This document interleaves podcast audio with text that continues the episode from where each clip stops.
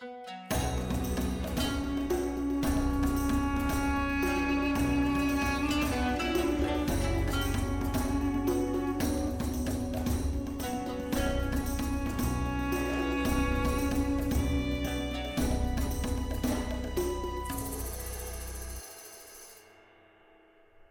Hey gamers, this is Liz Davidson from Beyond Solitaire, and I'm once again taking you beyond the board, this time with special guest Robert Domaingue, whose job description is conflict game designer at the Office of Asian and Pacific Affairs at the U.S. Department of State. So, how are you doing today, Robert? I'm doing really well, Liz. Thank you so much for coming on. So, you were a conflict game designer. What exactly does that entail? Like your actual job is designing games. well, I should start out with um, I'm actually a foreign service officer in the State Department, and I should mention uh, the usual caveat that everything I'm saying is just my own opinion and doesn't represent the government or the State Department or anyone else. But uh, yeah, so I started as a foreign service officer, and uh, primarily uh, working overseas at our various embassies around the world. And this is a special assignment that I'm in now where I am working with others to try and bring uh, gaming tools uh, for use in the State Department. Some of those could be like tabletop exercises or matrix games or other approaches as well. So th- that's that's the general focus of it. So, just for clarification, what is a matrix game? What kinds of games do you design and play? Yes, so I I divide games up for for dealing with uh, kind of real world problems into two broad categories. One would be seminar games, and those are argument based games, and things like tabletop exercises or matrix games. And the others are, are systems games, which are more rules bound, and those would be like traditional war games and or board games. So the rules are very structured in those formats. Whereas in the argument based games or seminar games, uh, it's it's much more flexible and loose. So a matrix game is just a, a, a subcategory, if you will, usually involving six to eight people, experts in some area. And the structure is you make an argument about something and why it would be successful. And then you go around the room and others make counter arguments, uh, either why it would not work or they could do it in support of that. And we go around and listen to everyone's arguments and then people kind of step out of their character and they may be representing a country or an organization or whatever you're you're trying to figure out and game out. So they step outside of their uh, their role, and then they give an honest appraisal about how likely it is to succeed the action. And then uh, you can have people hold up like index cards with numbers on them, like ranging from 10% all the way up to 90% chance of success. And then the facilitator will quickly scan the crowd and say, okay, it looks like everyone thinks that this is like a 60% chance of success. And then the person would just roll a 10 sided die. And if it gets one through six, it's successful. You know, if it was seven or higher, it was not successful. So if it's a successful action, then that becomes a new established fact in the game. And then you go to the next person, and then they make then they propose their action that they're going to perform. And so it, it works that way. But it's a very flexible format uh, that you can use for almost any kind of problem that you want to, to explore. If you can make arguments about it, then you could use that format. That's interesting. Uh, do you feel comfortable telling us some sample problems that you have gamed out in this way?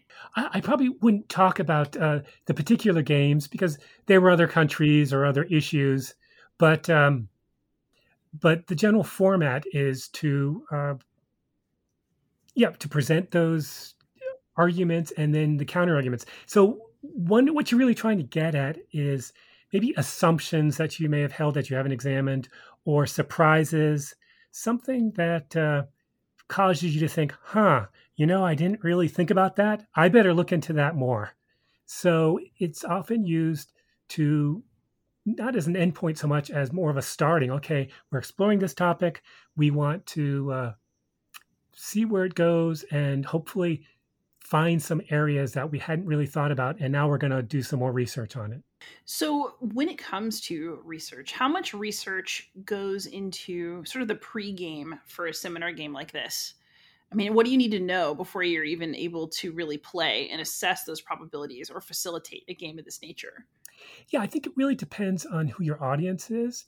If you've got a lot of experts uh, uh who who know a great deal about a country or an issue, then you you don't need to provide as much background material.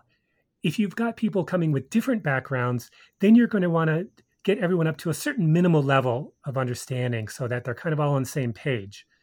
And then they'll bring their expertise in and people will respond and and interact with each other. So so it really varies on their experience. But I should mention that um, Tom Mouat is kind of like the Pied Piper of Matrix Gaming. He's in the UK and uh, works with the UK Department of Defense and uses these a great deal and has a website that he has posted a lot of Matrix games that he's designed and other people have designed and has an online uh, guide to uh, to using these. But Tom in a party will say, you know, we're gonna we're gonna have a Matrix game. Okay, we're in a Western town, and you people are the bank robbers, and you people are the uh, the townspeople and here's a rough map. Here's where the bank's located. Go. And so people will then kind of, okay, I'm the bank robber. This is what I would do. And they'll just run with a game like that. So you've got the whole spectrum from, okay, I need to do a lot of research and background that I'm going to present to people beforehand to, uh, you know, what Tom does in a party format where you're using people kind of spontaneously dealing with the issue. So it's it's that flexible where you can use it from anywhere in between those those extremes. That's so interesting. So it sounds like seminar games are meant to be very exploratory, very discussion based. So, how do systems games play into your work? What kinds of rule sets um, are, are, we looking at in this sort of professional context? Yes. So, I think the the quintessential ex- example of that is probably the Department of Defense war games, and uh, Mitch uh, was one of the earlier programs. talks a lot about those, and those are can be really large events where you've got a huge staff that might work on preparing a game for a year and then have high level officers come in and play that game for a week. So, in that environment, uh, very, very structured in terms of what are all the rules going to be for engagements and how are we going to um, adjudicate? You know, there's a whole cell that's just figuring out, okay, I did this to that unit or something and this happened. Was it effective? And what what damage did, did it cause or what impact did it have? So people will try to work all of that out at least the rules for engagement and how the impact is going to be way ahead of time. And so i think uh, matrix games were almost designed as a reaction against being having this heavy rule bound kind of system and were a reaction to having these strict rules in place and wanting a freer, looser kind of structure where you could take it in maybe directions you didn't anticipate. So I think those would be the two main differences between the two kind of the systems gains games as being very rule bound and having to work out all the details of the rules and seminar games being much looser, freer, being able to go in other directions.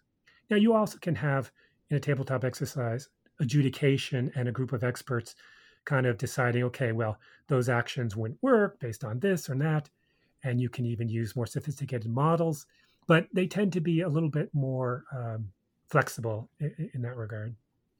So, as a conflict game designer yourself, do you have a game style of choice, or or do both types of games play into the work that you do? Uh, I would say it's right now we're dominated by the seminar games. Now there there are interesting uses of board games for analysis, and uh, we we're not doing that so much now, but I have seen other people do it, and and it's fascinating. You know, games on that have been produced on water crisis in the Middle East, and you get to play the roles of different countries and having to make all these difficult decisions about allocation of water and you know if the farmers or the cities aren't getting enough social unrest but then you've got to deal with neighbors and so all these complex issues you're dealing with can really help you uh, well one empathize with decision makers who have to go through all that but also make you aware of all the complex interactions so uh, again I, have we've seen some very good examples of that we haven't been producing them ourselves it's a little, far, a little more complicated but uh, I, I, think it's something in the future we would like to produce.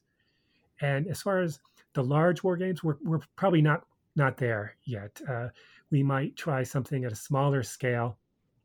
There's some other people in the Department of State who are very interested in kind of developing their capacity to do more about uh, wargaming out pandemics and the impacts of those.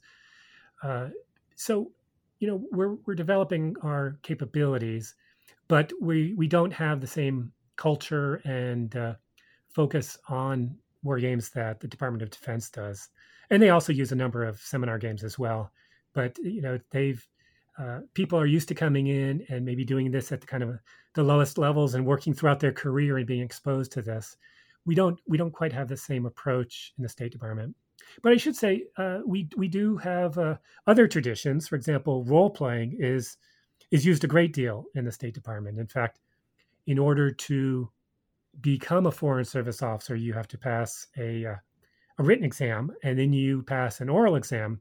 And part of that oral exam is they are putting you in a in a, several roles and seeing how you'll respond. In one, you could be trying to help out an American citizen who is in this other third country and is in trouble, and so you've got to provide assistance. And in another scenario, you might be delivering a difficult message to the host government who is not going to be happy with the message you're delivering. And so they're wanting to see how you react. And then, you know, there's a group exercise as well where you're playing a role of trying to figure out which projects uh, the embassy may support. So again, they're they're they're putting you in roles and looking at your judgment and how well you adapt and work with others. So uh, role playing begins at the very beginning, and then throughout your training, it's used in in almost uh, or in many of the training programs that people will take, or in language training, it'll be used. So, uh, in certain aspect, uh, role playing is is widely used in the department. So I'm assuming that you were assigned to the job of conflict game designer because you yourself have an interest in, in history with games. If is that correct? And if so, what is your history with gaming?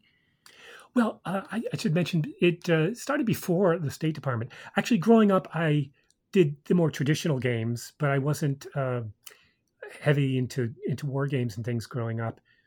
But uh, in graduate school, I uh, well, I got my graduate degrees in adult education and was focusing on experiential learning. So was very keen on how do you find experiences to help people learn out in the community or or in the work environment that teaches them to learn from their experience.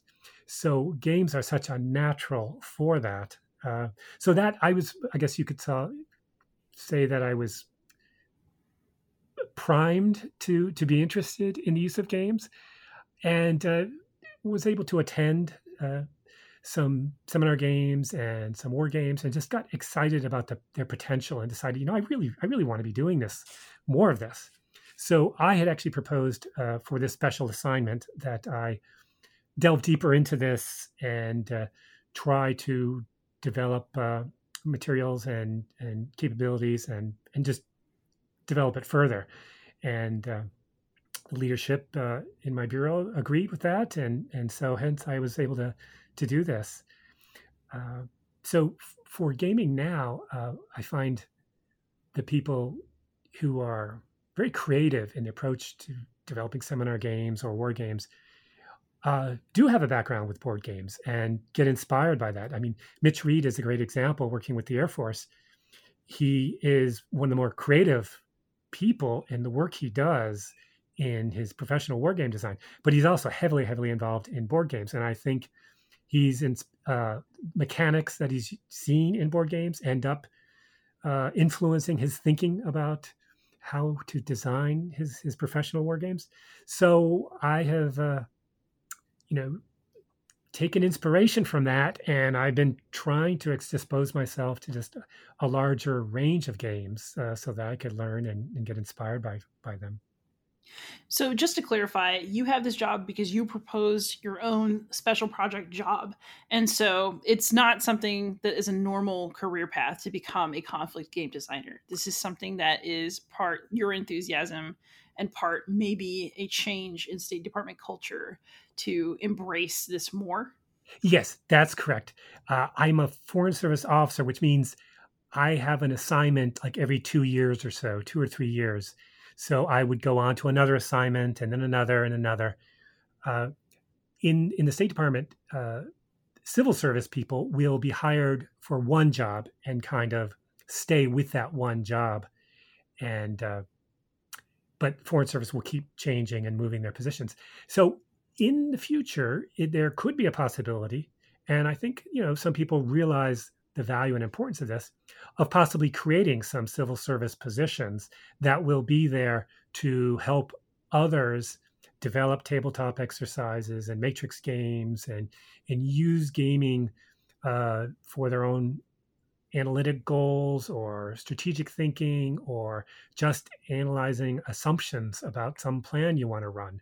So my hope is that uh, yes, in the future there actually will be positions that uh, where you could be hired into doing that, and that you would be a resource to help other people uh, develop games around a wide range of issues.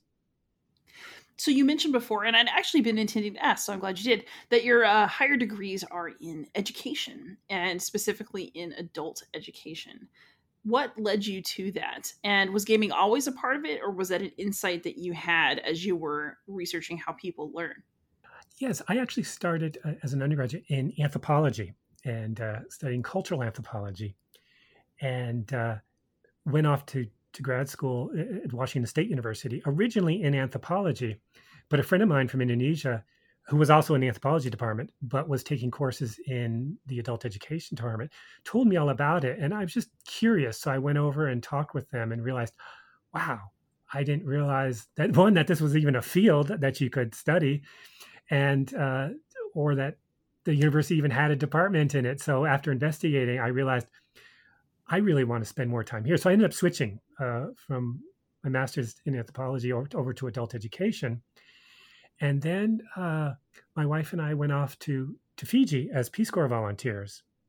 And I was very interested, in, and still am interested in appropriate technology and renewable energy. So I was working on this little smokeless stove project with villagers and I was trying to show them how to how to make the stove in a way that I was taught how to do it.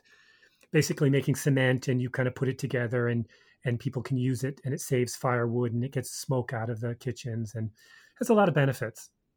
And once people figured out what I was trying to do, and you know they they made improvements. They made it easier to build and they made improvements to the design. And I just thought, wow, you know, it's far more interesting to help people be more creative in solving their own problems than just provide the solutions to those problems.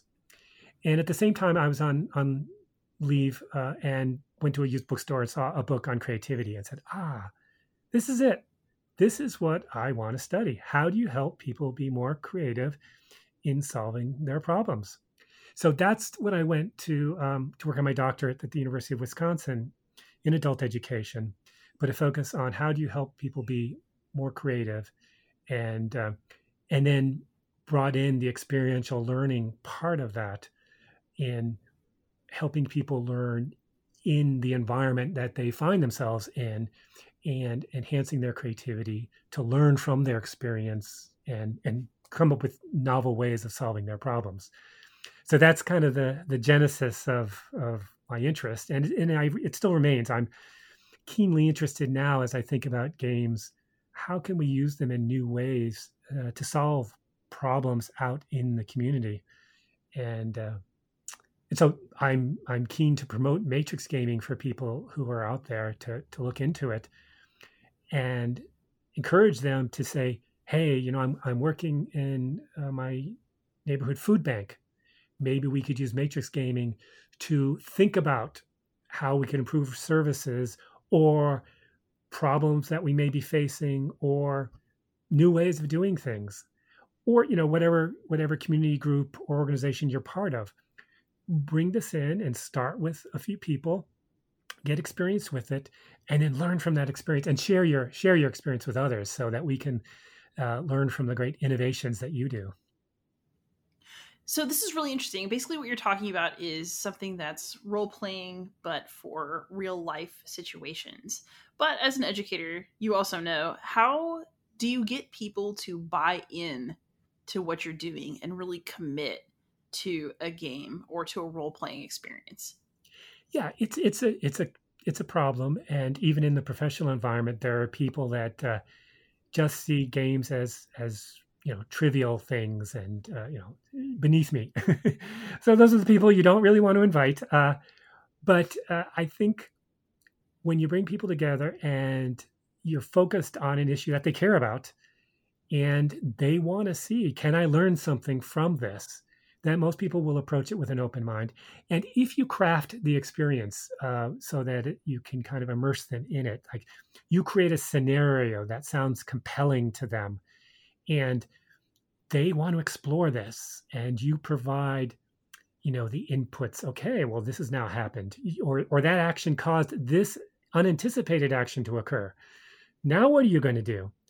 And so you know people get in that role especially if they're in a problem solving role and if they're working with others as part of a team i find people will get into it and uh, and often will get pretty emotionally uh, involved as well uh, in the in the fate of their their their fictional scenario. So I, I think it's how it's crafted and selecting the right people so do you think that that level of commitment helps people learn more information and learn it more deeply than just learning something the traditional way with some books and some citations and writing a research paper? I do, um, and and I'd really like to test this. Uh, so you know, if if possible, I would like to have like a say a week long traditional training course that's you know typical um, lecture format. Say a topic on leadership development, for example and have people go through that and then ask them, you know, what they learned, and then maybe come back a little bit later and find out how they applied the material. Have that, and then at the same time, have a different approach and have like a game within game kind of thing where you're put in the role of needing to use these concepts in some environment. And when you need it in the game, you can then, in a just in time learning format, call up say a mini little lecture that that provides information or insights on that skill you're trying to use. So you call it up when you need it, and then you apply it in the game, and you get feedback from the game. And I would, this is just my speculation that I think if you had a, a large extended game that allowed people to do this over a week, and you compared the two groups, that I believe the game group would have probably learned the material deeper, better, and a little bit later you would probably find that they could apply it in real life better than than the, the, the traditional class. So this is just my speculation, but I really would like to test this out, um, and and I really think uh, we would find that that people could potentially learn deeper through these techniques. So essentially, what you're imagining is almost a solo gaming module sort of thing where people are incentivized to want to learn the information that you want them to learn because you're putting them in a situation where they're immediately going to need it which is going to force a different kind of focus than like oh yeah okay let me sit through the training. Maybe i'll need this some time yes yes exactly. Putting that role of oh i need to do this. And if, if you're really struggling and in you know involved in the scenario then then you want you want that information you want it right now so I, I think so. And you mentioned solo games, and I think I've become fascinated with the power I think that solo games can provide because I think you could create a solo game before a training and then people can do it on their own schedule and they can do it repeatedly. And so it kind of primes them and then you have your your training activity and then maybe you have a, a separate or, or different uh, solo game afterwards where they they use the materials in different ways or new ways and I think that combination could also be, be extremely powerful in learning. But uh, I'm yeah, I'm excited about the potential for solo games and uh, wanting to to just learn more and more about them. Well, you've come to the right place. No, so uh, so here's my question though, just as a teacher too, um, how do you give feedback in a game like that that's how do you make a game that's so flexible because they're going to have to use information? How do you make it responsive? You know how do you balance between having the game need to be free enough for the person to need to learn information and apply it in a unique way but also rigid enough that you can spit out like a set you did this right you did this wrong this went well this didn't. How deep can something like that go? Yeah it's a really good question and i've only seen bits and pieces here and there that kind of hint at it um, eh, one example would be you know, people have different learning styles uh, some can can dive into deep text and really get a lot of information out of that. So I would want to be able to provide uh, information in that text format, but I'd also want to be able to provide it maybe in a in a um, lecture format, an audio format. People could hear it and absorb that information. I'd also be able to want to provide it maybe in a in a simulation or something that a visual representation of it. So ideally, I would try to provide information in various ways and let the the learner kind of navigate through what he or she finds that they use best but also encourage okay you primarily like to learn in one way but let's try and reinforce the material by looking at it or or, or examining it in another way as well so use some of your other uh, approaches to learning that uh, that um, you may not normally use, but by using different approaches, you're going to learn that material much better. There was a a uh, yeah, I recently attended a the Connections Wargaming Conference, which was held online this year, and there was a presentation on a dilemmas game. It was a computer based game, but it was on COVID nineteen, and you were put in the role of being um, a leader of a country and you had to make all kinds of decisions about um, you know do we lock down? Are we opening things up? And you had so they, they provide you with a series of questions. Are you going to do this or are you going to do that? And you had a series of advisors to choose from and there were there were medical experts and then there were um, political experts and then there were people from the community and then there were special interest groups. And so you you could hear from all these people and then you had to make a decision. And then the game would bring you to another another problem and then another one and another one. And so it slowly developed.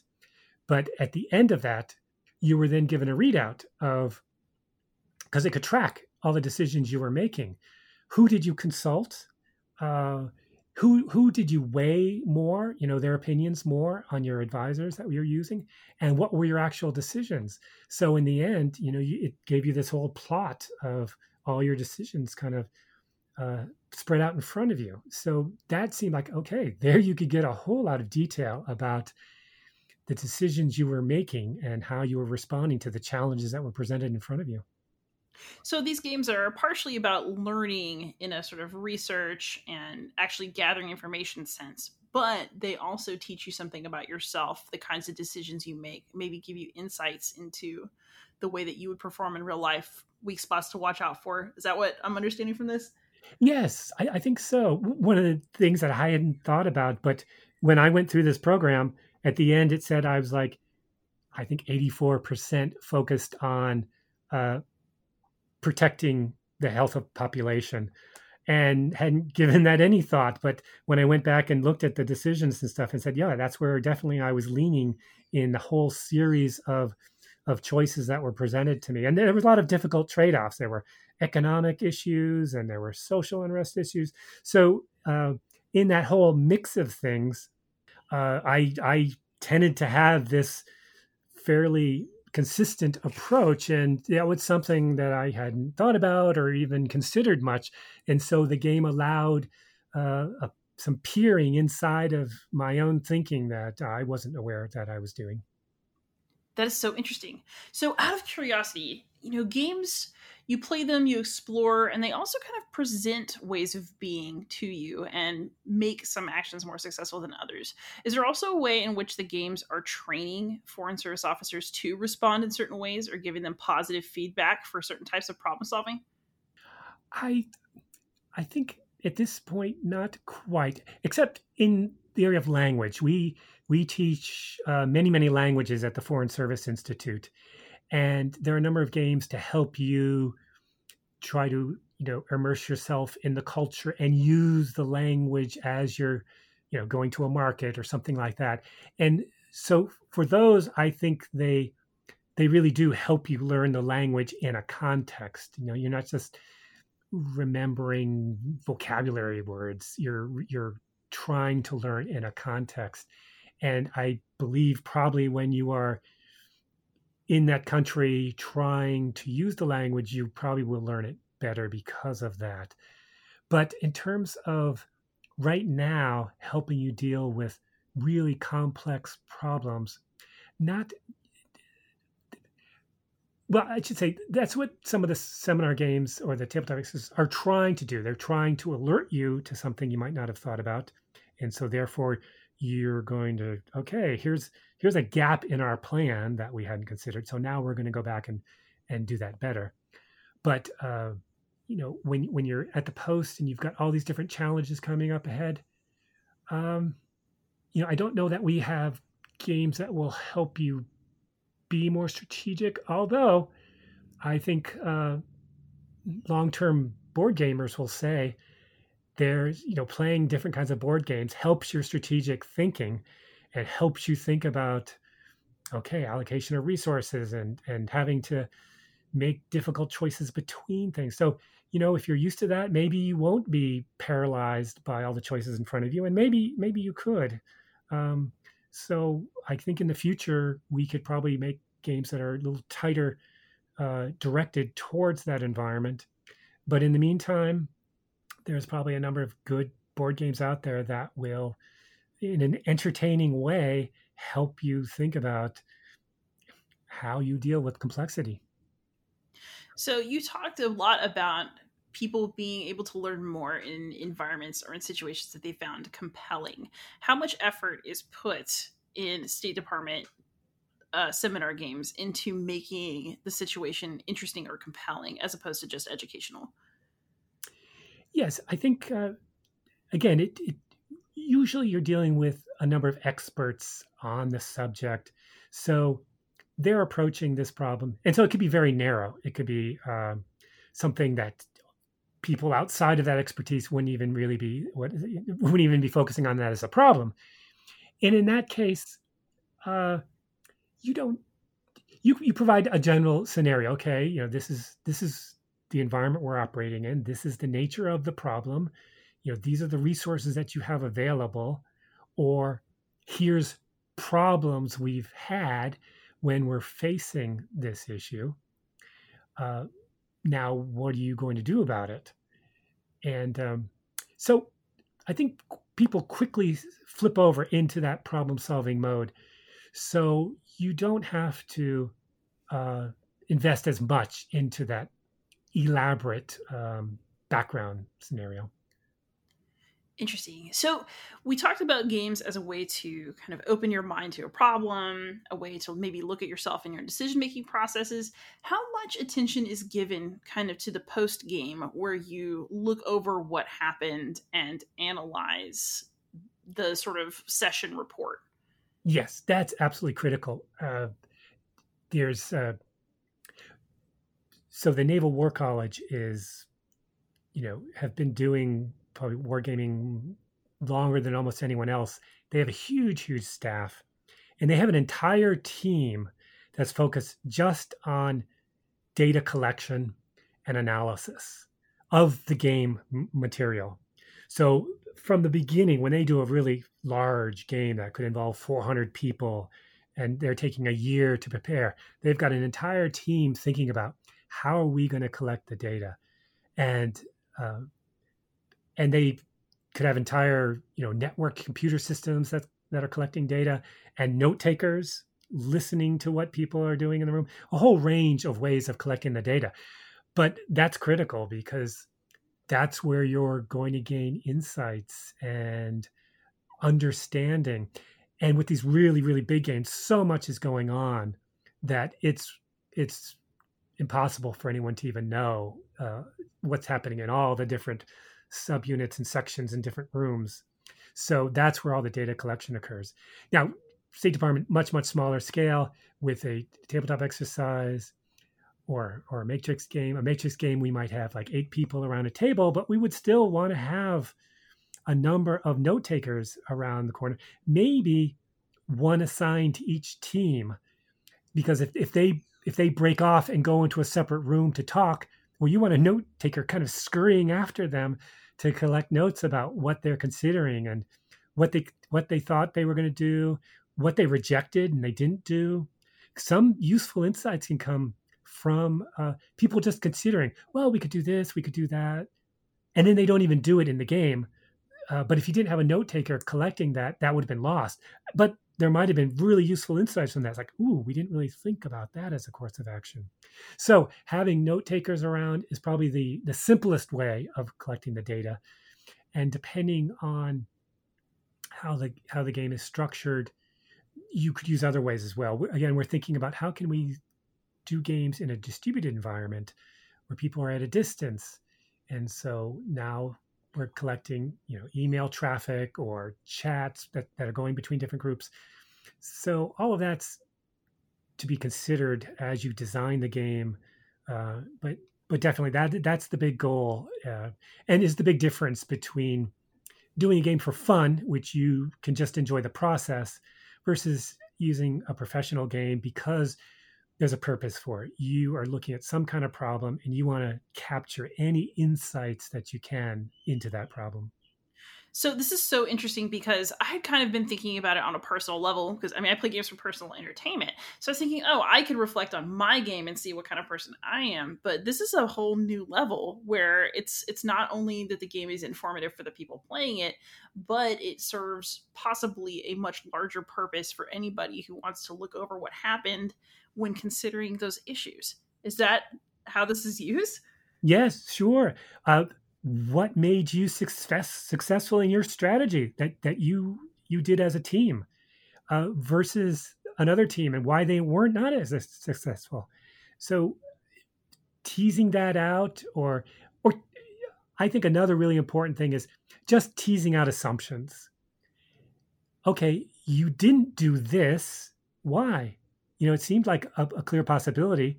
And then you tease out the assumptions behind their thinking and realize, okay, they didn't even consider this, this, and this because of um, some way they were thinking about the problem. And so, yes, look, there's a there's a very rich environment there, and uh, so a lot of thought has to go into not wanting to miss any any critical insights and and not losing anything when when you're uh, when you're playing these. Huh. So you mentioned playing at a distance. How has distance play and the use of Zoom, how has that affected or maybe even evolved the way that these sorts of simulations play out? Yeah, there's a there, actually in adult education, there's a whole subfield of distance education. And there's certain parallels uh, between distance education and trying to think about designing a game and, and playing it at a distance. And you can think in terms of physical distance, uh, but people are on at the same time. So, you know, having a Zoom chat and you're both on at the same time, but you can be physically far separated from each other versus distance in time or asynchronously. So I get on at one point and do a move or something. And then someone in a other side of the world gets on and does it at another time. So in that case we're both physically separated but we're also separated in a in a asynchronous or in a time uh, separation. So distance education has dealt with a lot of uh, these issues in terms of how do you help learners learn at a distance. And a lot of research has been done on using various tools and techniques.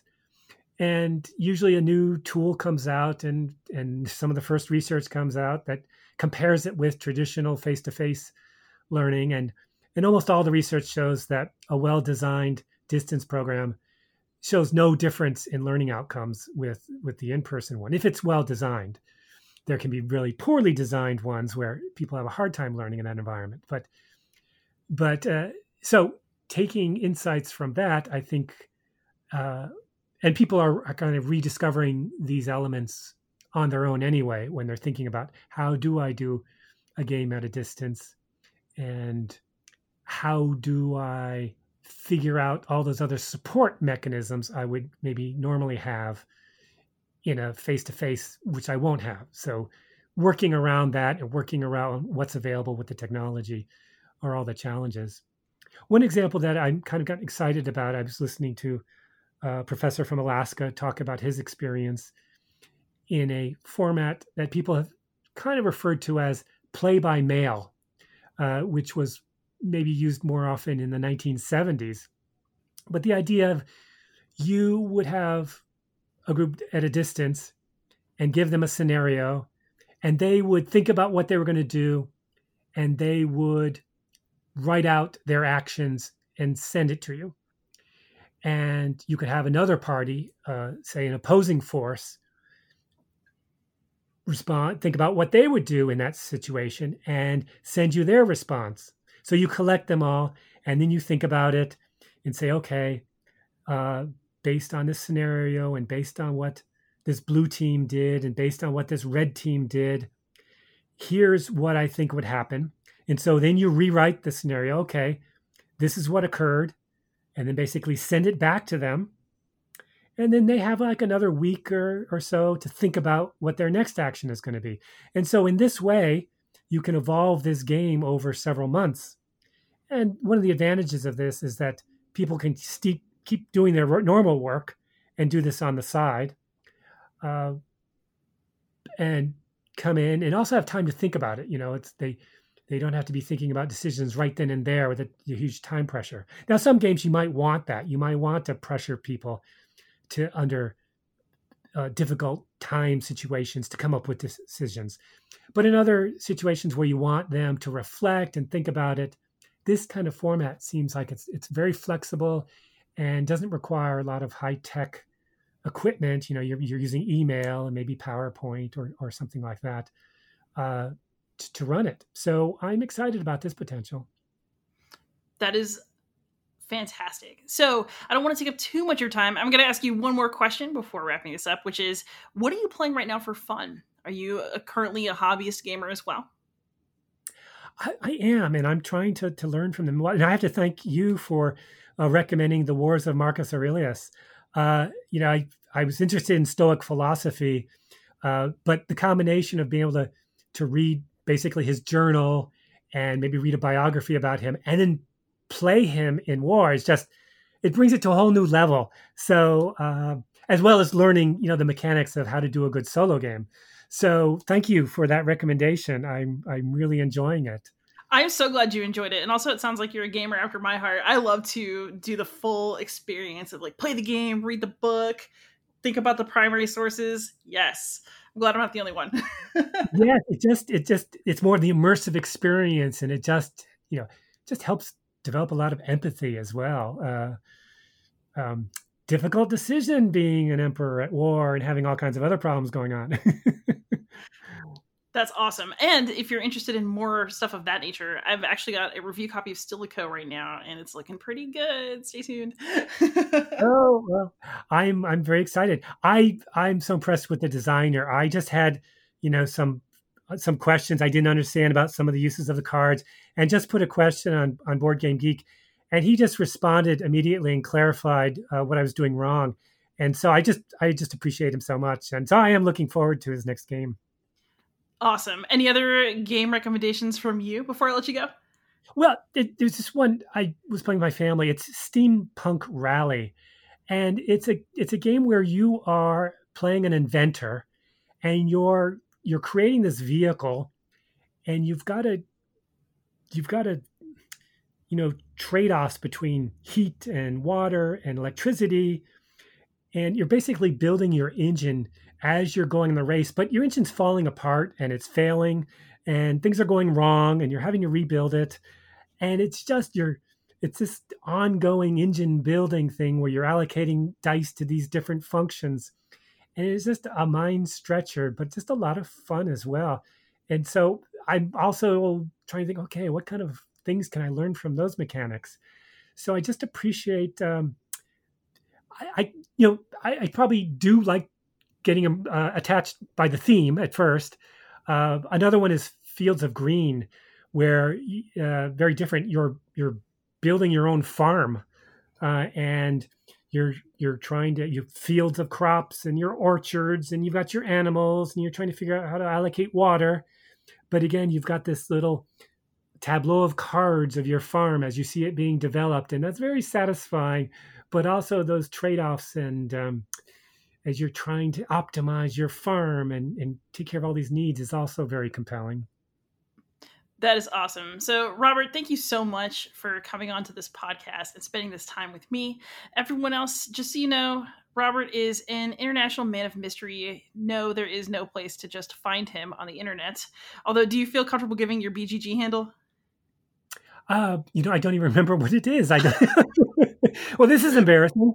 Not at all. Okay, so our State Department contact disappears into the mist, but you can find me anywhere as Beyond Solitaire. So feel free to reach out with any questions. uh, Robert Domaingue, thank you so much for coming on. Thanks, Liz. It's been really fun. Happy gaming, everybody.